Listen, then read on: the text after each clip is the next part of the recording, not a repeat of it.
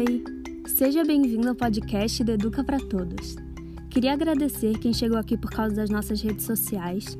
O engajamento de vocês é muito importante para a gente. Para quem não sabe como chegou aqui, esse podcast faz parte do projeto Educa para Todos, que foi criado por nove universitários de São Paulo com o objetivo de ajudar estudantes afetados pela pandemia do Covid-19.